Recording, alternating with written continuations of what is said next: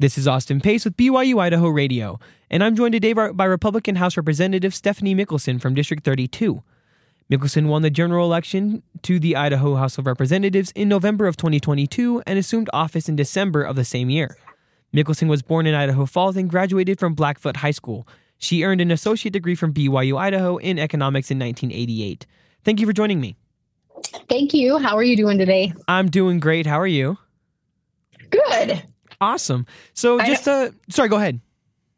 Oh no, I was just going to say nobody realizes how long a days and long hours we keep while we're in the legislature. So by the time you get towards the end of a week, we start getting a little bit tired. ah, yeah, I bet. I bet. There's always something new happening. Yes, there is, and always moving parts and pieces that people don't know about that happen behind the scenes. Right. So, my first question for you is what are your thoughts so far on this legislative session? What are some things you have liked, and what are some things you may like to see change?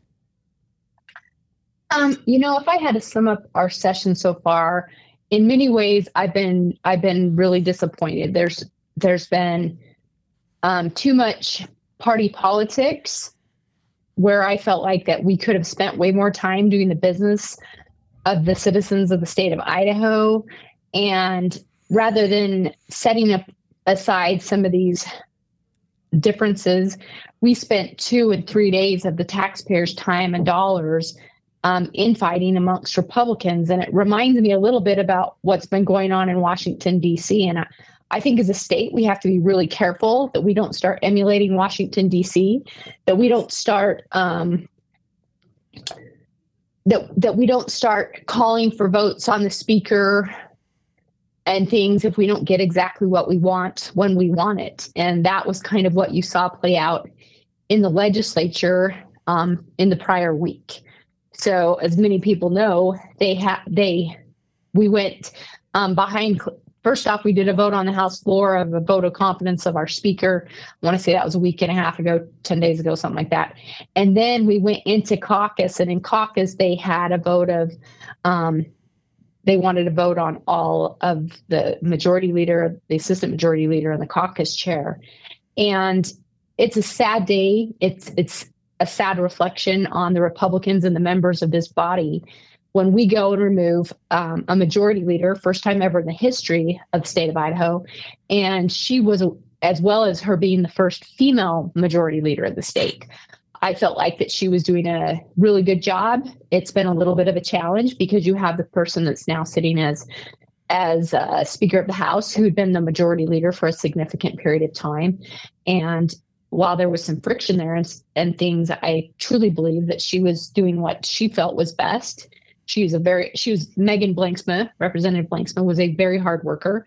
Um, she's moved a lot of of bills across the desk here, and I I do not think that once we we once we as a body vote on leaders, short of them being completely incompetent or you know committing some grievous sin, and I mean grievous, um, I think that we need to learn to kind of let people to let them live you know have have those experiences let them make mistakes people make mistakes. And if if every time somebody makes a mistake or a misstep if we're it's going to be off with their heads i don't think that's the way we want government to function. I think we need to allow people the space and the opportunity if if we disagree with them for them to make changes. And in this case they didn't.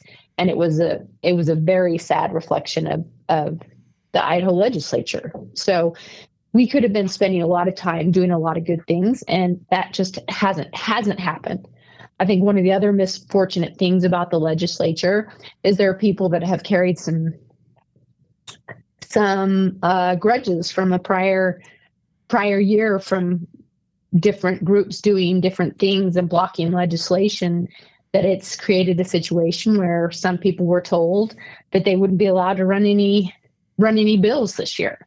And when people's personalities get in the way of good policy for the citizens of the state and that we can't get the business done that needs to happen in the state we need to take a good long hard look at that. And i so i would say that that that was probably another challenge that we saw.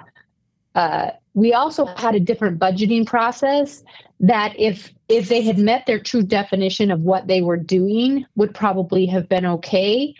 But when you say you're going to have a maintenance budget that is going to increase it going to include the cost of ongoing operations and then you leave that out of budgets um, that's a little bit of a challenge we also for one of the first times are sitting here budgeting and we don't actually have a number we're budgeting to so I think we've got to, as Idaho citizens, I think we have to require more of our elected leaders, and I think we need to expect them to quit playing, playing, playing games and start going to work and doing the work of the people of Idaho.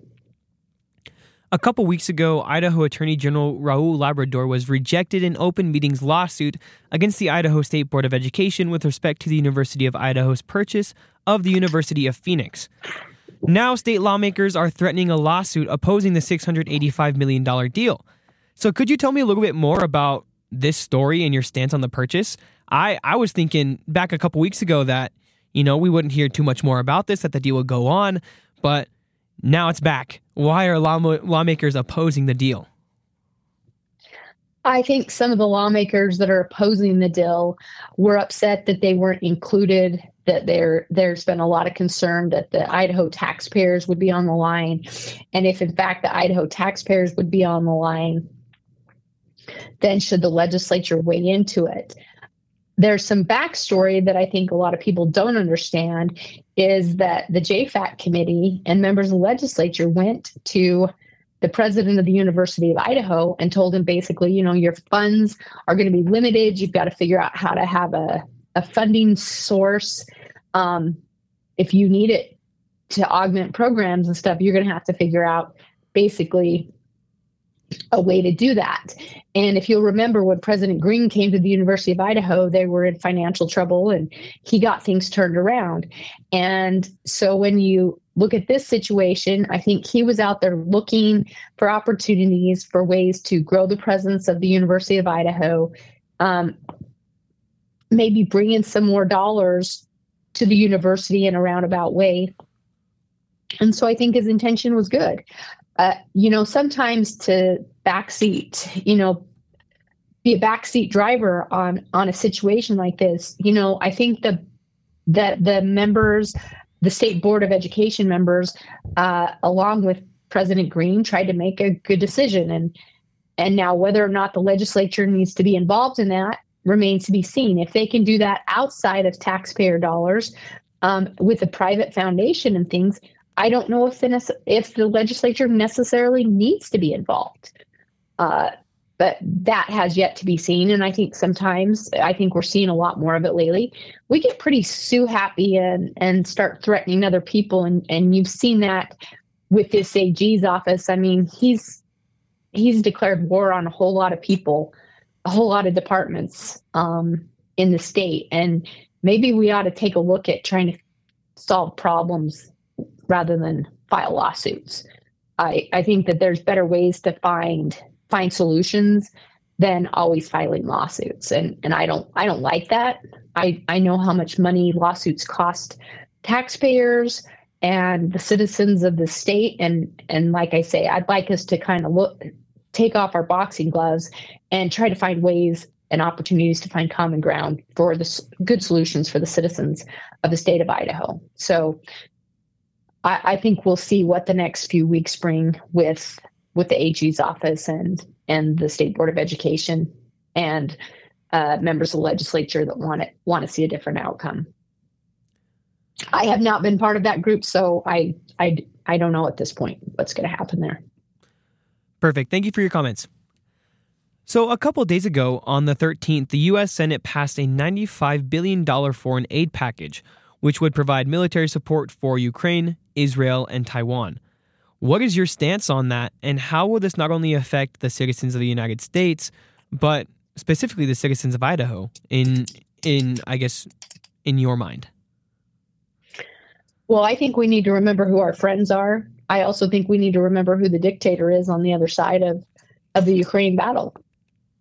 And I don't think that you can ever be too um, cautious when you're talking Vladimir Putin on the other side. And if we all remember World War II, it all started out with with uh, a man in power getting everybody to buy into his idea. And if we don't come to the aid of the people that are our friends across this globe, and I know you you'll hear a lot of people that think we should be isolationists, and that's all good, fine, and dandy. But but we become through trade and through travel and so many things.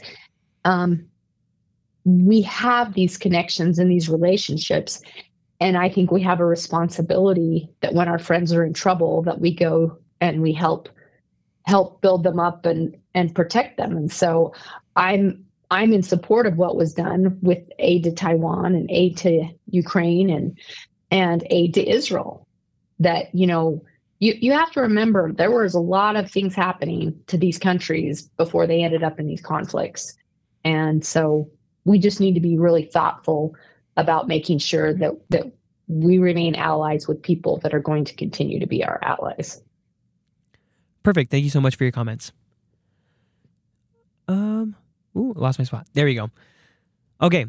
Idaho legislators are debating whether Idaho should call for a convention of states to amend the U.S. Constitution. The Constitution has never been amended through a convention of states, which, according to the U.S. Constitution, Constitution would require applications by 34 of the 50 states. So, could you tell me a little bit more about what this convention would mean for the U.S. Constitution? What's driving this decision to apply for a convention to amend the Constitution?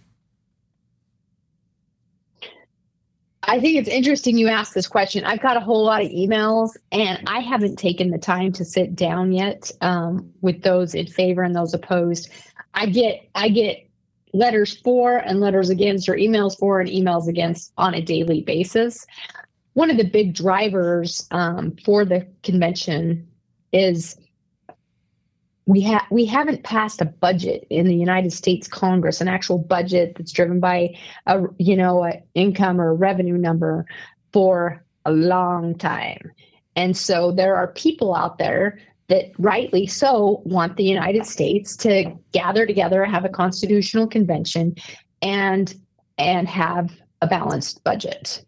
I think that's one of the issues. I think the other one in the convention of states that I've heard of is that they want to put on some term limits and and some additional measures. I have heard too on the other side is that once you call a convention of states, you have to be very careful because you could unintentionally open up the entire constitution. Now you'll have those that say that's not possible, you'll have those that'll say it's possible, but at the end of the day, maybe there's a better way to just maybe we should change our make an amendment to our Constitution and add a balanced budget amendment. But that's going to take some time and effort because you've got entitlement programs that are driving a lot of our federal federal debt. Um, and so you got to figure out a way to address those issues if you're going to move to a balanced budget and under what conditions you might allow the country to go into debt say if you were in times of war would you allow the country to go in debt to to defend themselves? You know stuff like that. And and then i think the other issue is um, is the term limits. And i've got to tell you the longer i get into government the more i think i've become a big believer in in term limits. I think that people can make a difference but i'm not sure and you can see that happening in washington d.c right now they have people that have been there for way too long. And so and it's all about their personal power and it's not necessarily about what's best for the citizens of this country. And so if we get people that know that there's there's a you know an expiration date on their time in congress i think that they would make a huge effort to go in get the stuff done and then recognize that then let somebody else come in make good decisions and choices. And it, i think it would keep a fresher perspective I I once read a quote by by Warren Buffett that said, um, "If they can't balance the budget, simply they can't run for office the next time around." And you know, maybe we need to have that. Uh, if we were to open up our, our constitution, if we have a Congress that can't come together and figure out a plan to, to put together a budget do we really need those people in office? Are they just fighting for the sake of their own betterment, or are they fighting for the sake of our country? And I, and I think we have to take a look at that. So, as far as I whether or not I'm for or against the convention of states, I don't I don't know it as if I'm for or against it, but I am for a balanced budget. I am for people having term limits so that they can come in, do good work, and then go back home and move on to another industry or retire or whatever it is they want to do. But I think fresh perspective sometimes helps bring about good choices and decisions rather than than spending decades and decades in Washington D.C. and becoming more and more detached from your constituents at home. Perfect. Thank you so much for your comments. What are you looking forward to for this next week of the legislative session? Um, we got a couple of exciting things coming up this next week. Uh, the the governor's uh, investment in facilities is going to be coming out. Uh, they're going to have a bill hearing on it next week. It got RS last week, so they're going to have a hearing on it this week. Some of the important points of that are they are going to take 125 million. They're going to bond it to a billion. They're going to distribute it based upon um, average daily attendance to school dis- to the school districts across the state. There's some concern with that plan because we have some of these smaller districts that have been in real trouble as far as being able to pass a bond have and they have significant um, needs within their within their their districts for buildings and they can't pass a bond but the only way you can get the bill across the finish line sometimes is to give up some stuff to get some stuff. So uh, it's going to require all school districts to have a 10-year maintenance plan on that. They're also going to add 75 million a year to school districts facilities fund to pay off bonds and levies. Uh, they're going to reduce the income taxes to 5.695% as part of that bill. And they're going to uh, remove an August election date along with that. So I think that's one of the biggest things you're going to see move.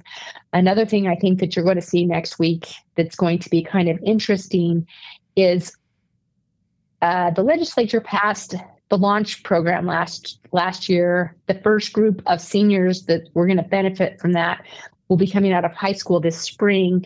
Well, there's some infighting going on right now, and the question remains as to whether or not we're going to be able to um, get launch funded because it wasn't continu- it wasn't part of an ongoing maintenance budget.